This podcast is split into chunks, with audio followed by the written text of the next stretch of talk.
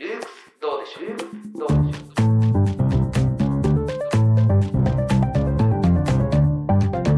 う？エルトーク。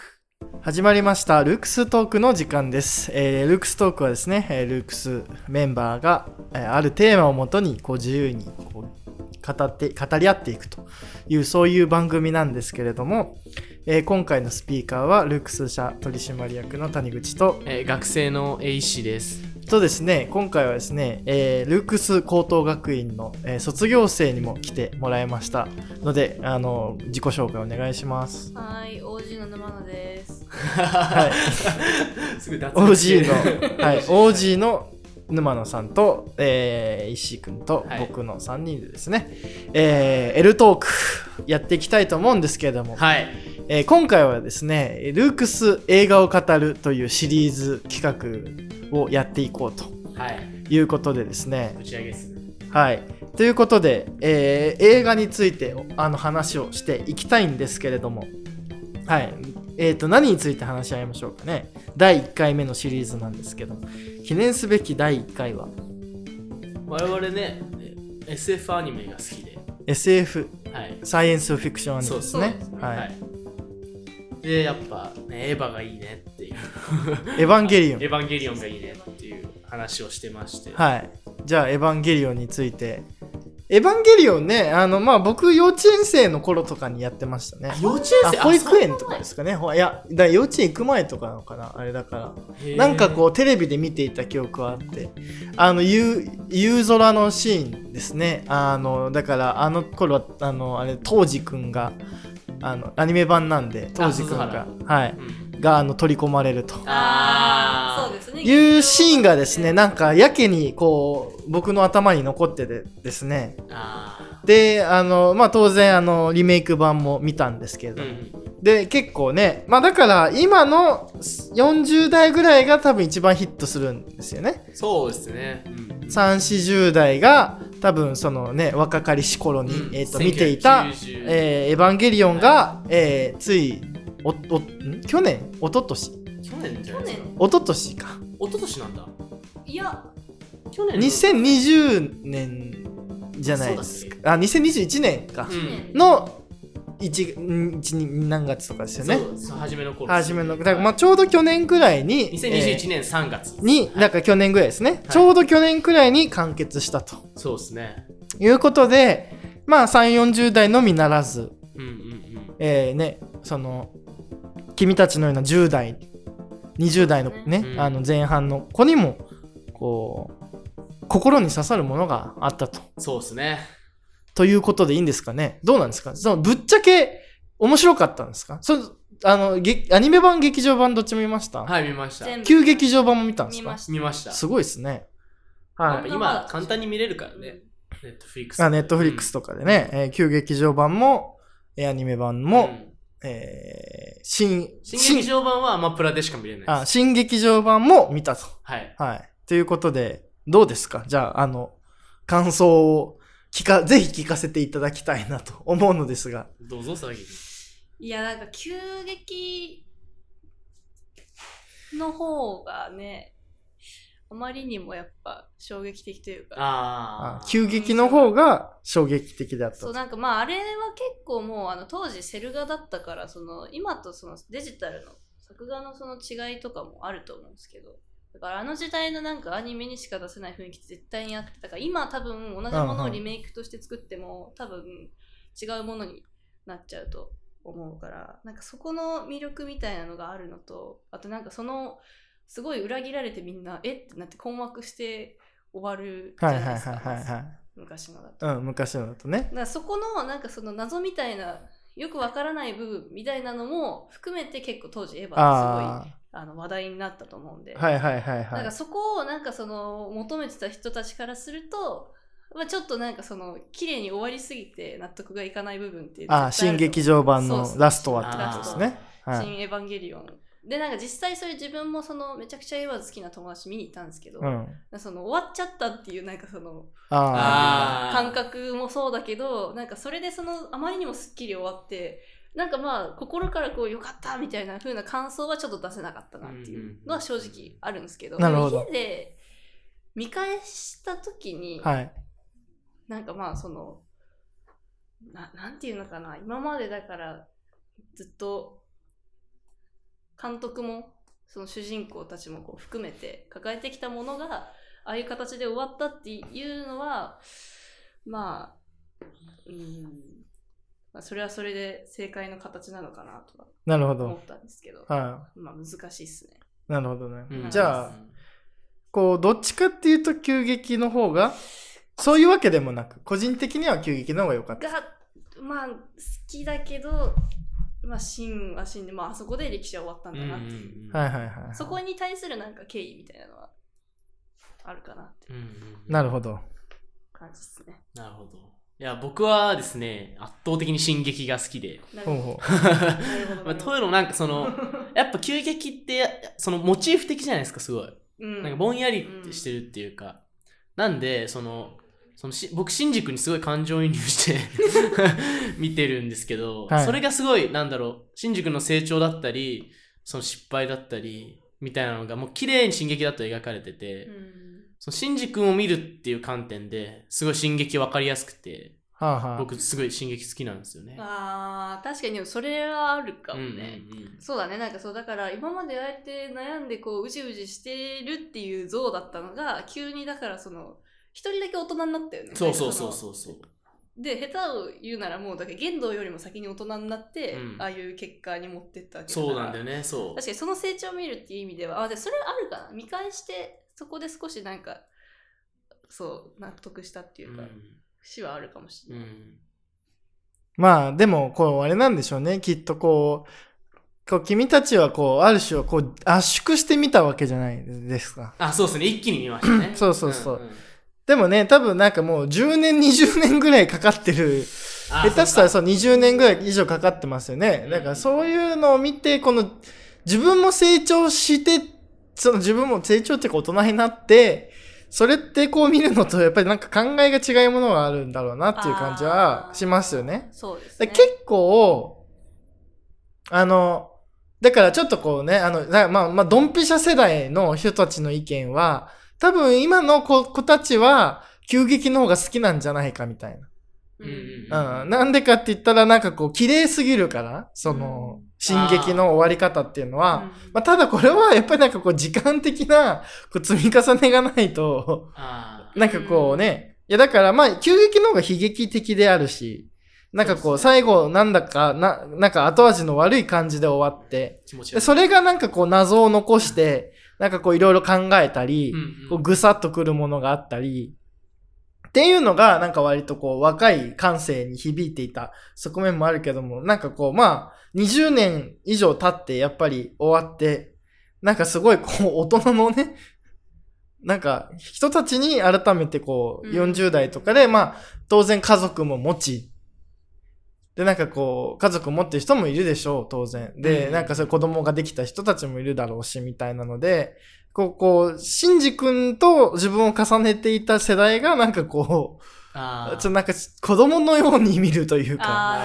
なんかそういう感じ。そうそうそうそうそう。っていうなんか話もあったので、逆にこうね、圧縮してみると、やっぱりこう急激の方が面白いという意見があったり、あるいはでもやっぱり、それでもシンジ君の成長を感じるという意見もあって、なかなか面白いですけれども、こう、もっとこう急激がいい点っていうのはなんか他にもあるんですかね？急激がいい点。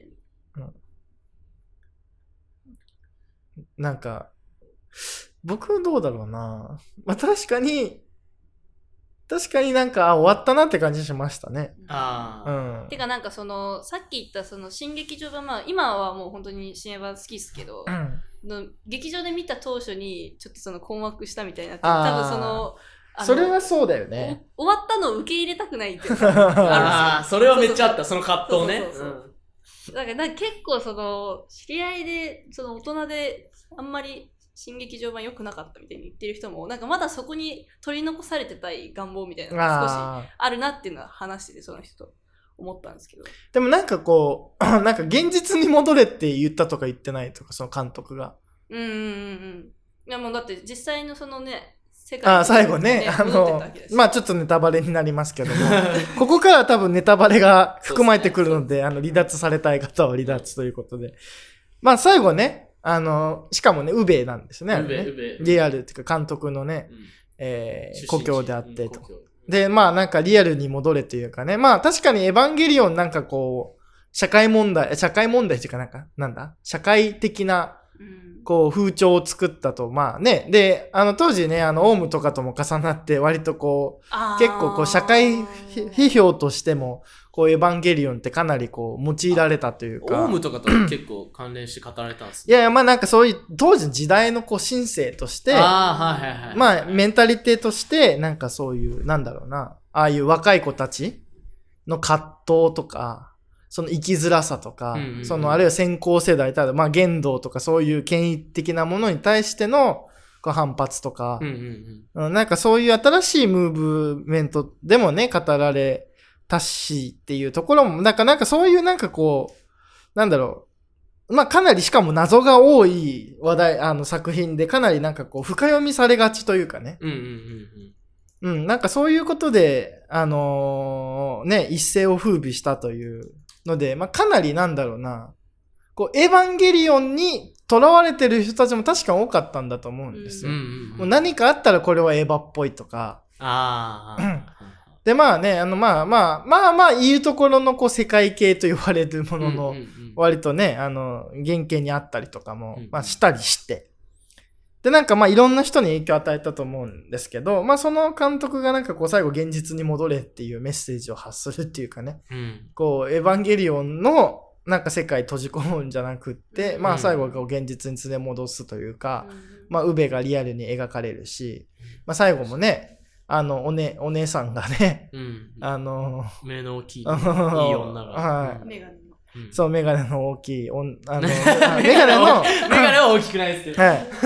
あの、まあ、その人が、さあ行こうみたいな感じで、うんこうね、手を取って。手を取って階段を上がっていくと。まあ嫁さんですねそう、嫁ですね。まあ、あ監督のお嫁さんだと、まあ、言われていますけれども、まあ、ただ、ね、だから、あの、綾波でも、あの、アスカちゃんでもなく、っうん。ていうね。そう、そうマリなんだっていう。そうそもうよこ不思議なんう。だ。そう、マリが選ばれたっていう、うんまあ、選ばれたというかね、連れ出さってくれたというかね。うん。で、まあ、綾波の場合は、なんだろう、ある種のマザーコンプレックスが。そうですね。母への回っていうのがあって、うんまあなんかね、あの、アスカちゃんの場合はある種、なんか初恋の相手というかね。ううん。で、まあそういう、なんかこう、ある種綺麗なというかね、安心できるところから、全然違う、なんかこう、マリと一緒に旅立って、こう、現実に戻っていくというのが、が一つのメッセージだったというふうに、まあ言われることもありますけども、うんうん。この点なんかどう思うんですか？その若い。だから、すごい多分当時の、ある種の、まあ、9 80年代末、さ例えばバブルが発生して終わってとか、うんうんなんかそういうオウムのサリン事件とかもあったり、うんうんあとはなんかね、あの、えっと、阪神淡路とかもあったりして、なんかそれはちょっと社会不安が高まっていた時にエヴァンゲリオンが、なんかこう若い人たちにかなりこう、ぐさっとくるものを提示したと。ノストラダムスとかあった当時ね。はい。まあ、1999年、あの、地球が滅びるってやつですけどうん。うんうんなんか、その、で、き多分、それから20年後ぐらいに多分生まれた、こう、わけじゃないですか。うんうんあの、君たちは多分10年、ね20年後ぐらいに生まれたと思うんですけど、なんかその、そういうこのエヴァンゲリオンどういうふうに捉えてるのかなってのは気になりますね。あ、世代としてのエヴァンゲリオン。まあ、た、例えばですけど。あーで、まあ、圧縮してみたわけじゃないですか。うんだからどういうふうに、どういうところに共感するのかなとか、どういうところまあなんが面白いとかその、思うのかまあ、なっていう。典型的になんか言われるところですけど、まあなんか、まあエヴァは思春期の悩みそのものなんだみたいなんで、まあ逃げちゃダメじゃないんだみたいな。その、受験勉強あってみたいな。学校あってみたいな。まあ行きたくないしやりたくないけどみたいな。まあ現実は常になんか、あの権威主義の視点からなんか、その、定められていてみたいな。で逃げちゃダメだっていうので、僕はなんか小学校の頃とか、なんか見てって、なんか新宿に元気つけられたみたいな。あ、小学校ここ見てたんだ。あ、そうそう。結。構前から。結構前から見てて、で、うん。それで新宿に元気づけられたとかありましたけど、まあなんかその、嫁さんの話とかは、なんかすごい僕的になんか、あ、マリなんだみたいな。正直見終わった後になんかちょっとがっかりしちゃったっていうのがあって、はあはあはあ。いや、アスカとくっつけよみたいな、その、その、まあ確かに綾波はないけど、みたいな、その母、母じゃないですか、優位になっちゃうから、それはなんか物語としてないだろうけど、まあ、アスカはその、やっぱ一度傷つけた女でもあるし、みたいな。なんかそこ再びあるのかなみたいな。そのある種ロマン主義的な展開を期待したけど、でも実際はその現実に戻っていくっていうマリーとの選択っていうのが、なんか僕的にはすごい、なんだろう、驚きがありましたね。なるほど。うん。まあやっぱりアスカが、アスカとアスカと結ばれてほしかった。結ばれてほしかった。どうですか？じゃあ沼野さん。うーんなんかその思春期のっていう部分はもちろんあると思うんですけどなんか思春期のその逃げたい欲求っていうよりはなんかなんていうのかその人間まあ安野さんめちゃくちゃ人間不信じゃないですか、あの感じ Q のやつとか見てると。なんかラブポップってあの前作の映画見ました？いや見てないです見。てないですか？なんかあるんですけどそれがなんかその女子高生があ遠行の話？そう遠行するうん話で、村上龍のやつですよね。かな？あ、違ったっけ？あ、わかんない。うんうん。あ、でもそうだったかもしれない。うんうんそうそうそう。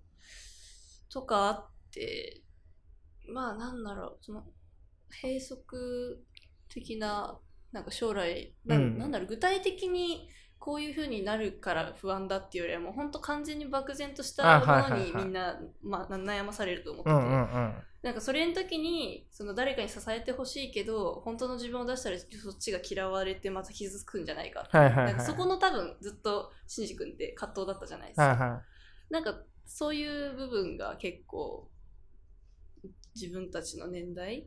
うん。なんかそこがだからその時代がこうこの先変わってっても多分だから15歳前後とか、まあ、18とか、まあ、大人みたいな風に世間にこう言われる前の時代のまあだからみんな全人類共通のああ、なるほどね悩みじゃないけど。ので、ま絶対通るんだろうなってああ、なるほどね。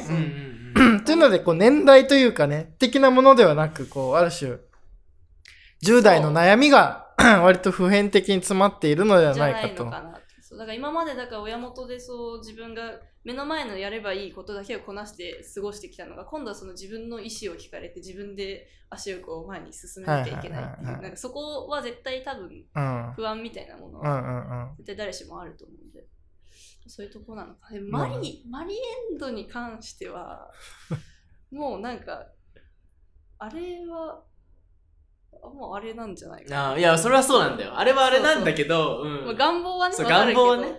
うん。なんかそのアスカの視点だとアスカってやっぱり多分父親に対してすごいコンプレックスじゃないけどなんかなんていうのかな父親像みたいなのが絶対にあってだから梶さんのことが好きだったの絶対それを重ねてたから。じゃないですか。でなんかそれなんだろうななんかでもアスカとシンジは別に行くんだろうなっていう感じはすごい腑に落ちる。うんまあ、お互い別のものを相手に求めてたというかね。うねまあ、幻想をね、重ねてたというかね。うんまあ、そういうところはまあ、あると思うので、まあ、確かにまあ、そういう意味ではね、あの、マザーコンプレックスでも、直接的なマザコンでもなく、ある種のこう、間接的なマザコンでもなく。こうちゃんと一人の人として付き合う、こう、マリっていうのが、まあ、あったんでしょうけれども、まあ、それは深読みかもしれないですけども、まあ、まあ、そういう意味では、だから、まあ、ちょっとこうね、あの、やっぱりそういうある種の、こう、まあ、アスカとか、まあ、綾波の方がちょっとロマンを感じてしまうけれども。がしかし、まあ、その、まあ、物語を終わらせるんだったら、マリエンドだろうと。うん、そういう感じなんですかね。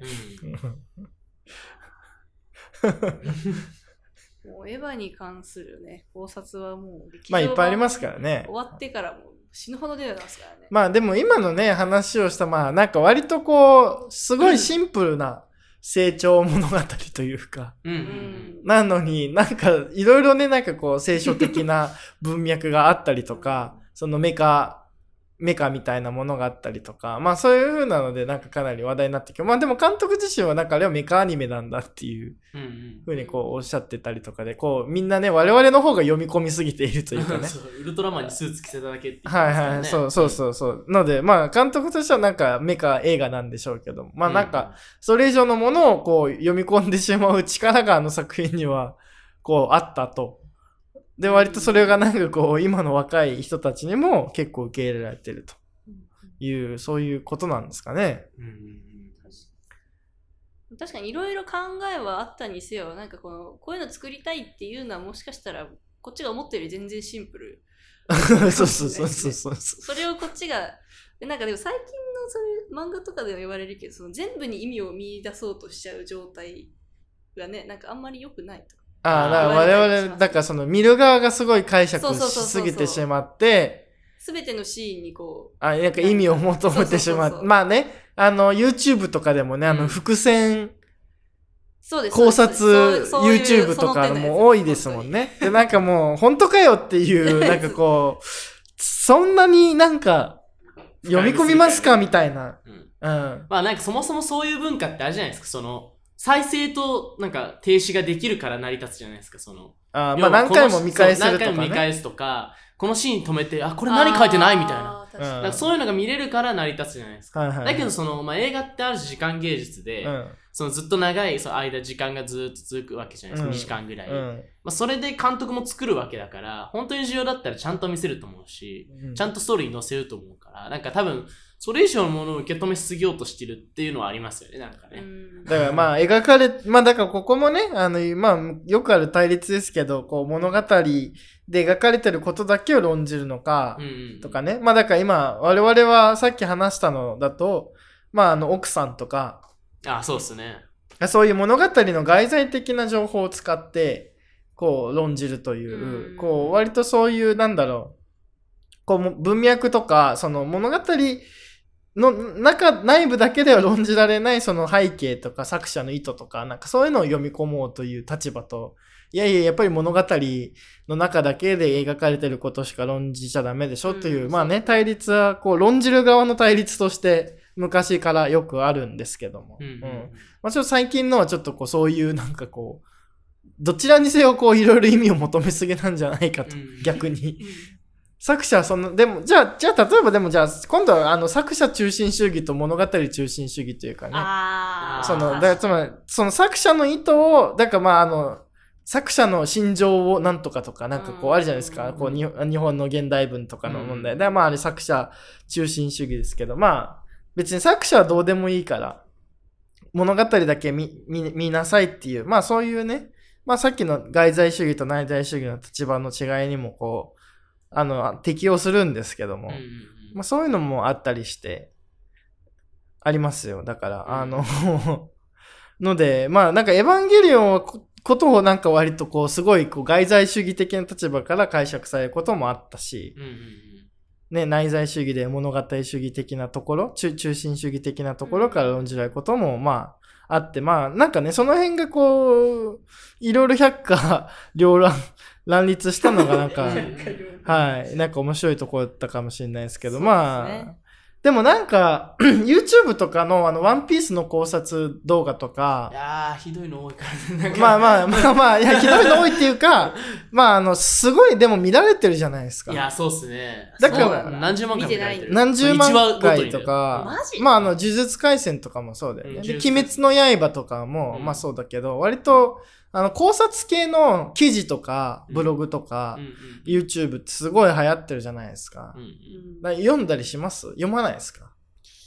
僕何やかんや見ちゃうんすよね。あ うん。やっぱりなんかこう、結構、とはいえ、人々はやっぱりこう、解釈したいんだなというか、意味を、なんかこう、隠された意味みたいなものを、こうももうちょっとこう知りたいのかな、みたいうんうんうんな。うん、なんか風にはこう思ったりもするんですよね、一方で。うんなんか小説とかってあんまりその手のないと思うんですけど漫画とかそのどんどん情報量が多くなってくるとやっぱりそういうのやりがちなんですかね。ああ、確かにね。だから、うん十巻とかあると、そうそうそう。うん十巻とかね、ワンピースとかなんかあんの？今8、そんぐらいあんのかな？もう9 90うん。とかあるともうね、それだけで大変ですから、やっぱりね、小説とかとね、まあ多くてもね、うん。3冊とかじゃないですか。うん。まあ確かにその量もあるのか。そう、量が8 90巻分でなんかこう、でなんかあの空島編の実はここがここのなんかあれになってたと うん。か、この伏線になってて。なってたとかってこう、まだエねネルは生きてるみたいな。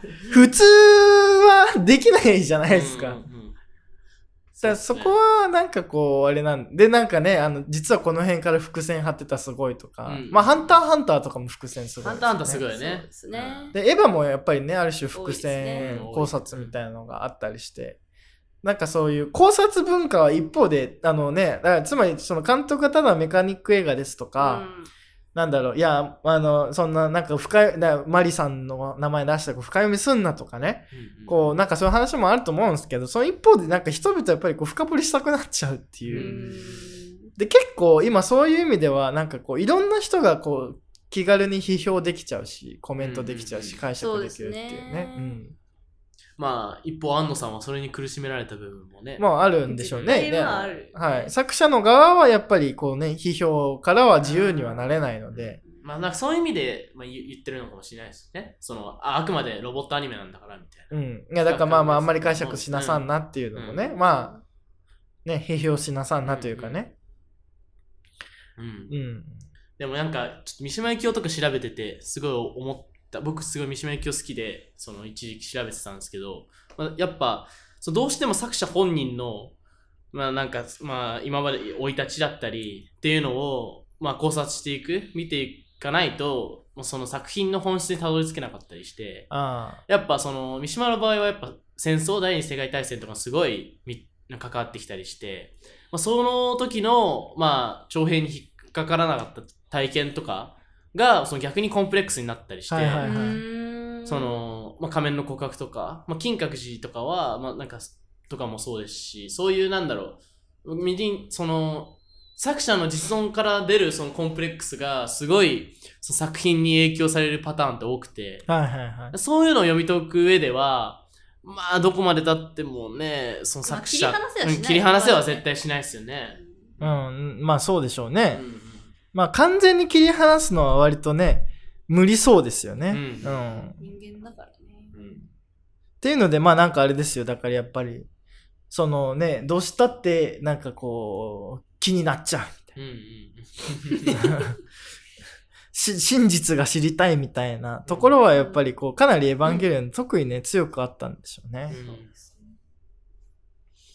逆になんかそのふわっと漠然としたまんまでその留めておきたいみたいなものってあるのかな？なんかそういうやっぱ凝った話になるとどんどんこう人ってうん。そうあー深掘りしちゃうそけどうかあでもなんか他の映画なるなるけどあのノーカントリーとか見た？ーわかんないわ。見てないか。うん。あのダークナイトの前の年とか結構ダークナイト出る前とかにあったんだけど、うん。結構それセットで見るとすごい面白いんだよね。うん。そこが。だもう本当にあの主張も何もないのよ、ただただこう冷淡にこう 事実を描写していくというね。でもだから本当に登場人物あのバカバカ殺されていくんだけど、うん。それのその過去も何も全然あの描写されなくて。なんかだからあれとかに関してはもう考察するとかなんかそういうなるほどね。あれではない。もう、わからないっていうね。その伏線みたいなものがないから、こう、ただただ死んでいったという事実しかがわからいないっていうね。だまあ、これはこれでね。ただまあ、かなりこれはこう、見る人を選ぶ気はしますよね、やっぱりね、まあそうですね。だから意味がわからないみたいなね。そうそううん。多くてすごいそういう人が。うん。全然わかんないし全然面白くないっていうあはいはい人もいはいはる一方でやっぱりあれはすごい名作だっていう人もいるし まあ、そうでしょうね。だから、この辺は結構あれなんでしょうね。だから結構いろんな人に見せようと思うと、うんなんかストーリーとして意味があった方が、その、見やすいけれども、まあでもなんかこう、本当になんか、その、なんだろうな、心にグッとくるものをするとなると、まあ割と淡々と書いてる方が、なんか、もしかしたら見る人選ぶかもしれないけど、その見る人にはすごい刺さるみたいうんうん。うん。な、うん、なことは結構ありますよね。いやね、うん。なんかまあどっちがいいとかそういう問題ではないけど。まあ、ので、まあ、エヴァンゲリオンは、まあね、割と、そういう意味では、割となんだろうな、こう、割となんかストーリーもああるけれども、ちょっとところどころわかんないところもあって、っていうなんかバランスがもしかしたらうん。良かったのかもしれないし、なんかこうね、いなんか日本のなんかアニメシーンを作ったのはなんか間違いはないと思そうですねね。うん。なんかね、日本のアニメって言ったら、まあなんかね、エヴァンゲリオン、こう宮崎駿の、まあ、ジブリとか、うんうん。まああの、さんの、まあエヴァとかね、うんなんか、まあそういうのはやっぱり入ってきそうですよね。うんうんそのみんなが知っててみたいそうですね。な。まあ新海誠とかも、うん細田守とかもそうなのかもしれないんですけども。うん。まあそういう感じでなんかあれですかね。なんかこれからもなんかこういろんな映画触れていければいいですね。もう大丈夫ですか？エヴァンゲリオンまだこう話したい。まあなんかこう、後半エヴァンゲリオンっていうよりはもうちょっとこう、なんか、なんか見見方というか、うん映画の見方というか、まあそういう話に移り変わっていきましたけども、なんかこう、エヴァンゲリオンでなんかこれだけは言っておきたいみたいな。あもうなんか、やっぱ生きてていいんだっていう物語を最後にやったのが、やっぱ僕はグッとくるわけですね。その、うんやっぱ最近の子供というか、まあ、うんわかんないですけど、ずっとあるのかもしれないですけど、うんやっぱ、まあ常にやっぱね、メディアにさらされてるから、やっぱ再帰性のね、なんかその罠みたいなものにずっとさらされ続けてるわけじゃないですか。というとまあその、まあ、なんだろう。まあめっちゃすごいすごい単純化すると、まあいろいろ美人がなんか例えば、ね、いっぱい出てくると、自分の顔を鏡で見ると、なんかブサイクだなみたいな。常にこう自分、そのメディアと自分のイメージのギャップに苦しんじゃうそうそういう感覚で、あ、まあ、常にさらされ続けるわけじゃないですか、はいはいはい自らが、うんってなると自己肯定感も低くなって、はいはいはい。まあ、生きてる意味ないんじゃないかとうんか、うんうん、まあ、なんだろう、まあ死にたいとか、まあ、普通にあることじゃないですか。だけど、はい最終的にシンジ君は、まあ、その、あの今死んでもいいけどあし死ねないんだってところからそのみんなを救ってで生きるっていうところに生きなきゃいけないんだっていう方向に行くじゃないですか。はいはいはい。まあ勇気づけられますよ 性の肯定みたいな。そう、性の賛美、性の肯定みたいはいなはいはい。もの、方向に行ったのがやっぱその、ある種その作者的にも、なるほどね。その、散々なんだろう、いろいろ叩かれたりして、はいはい。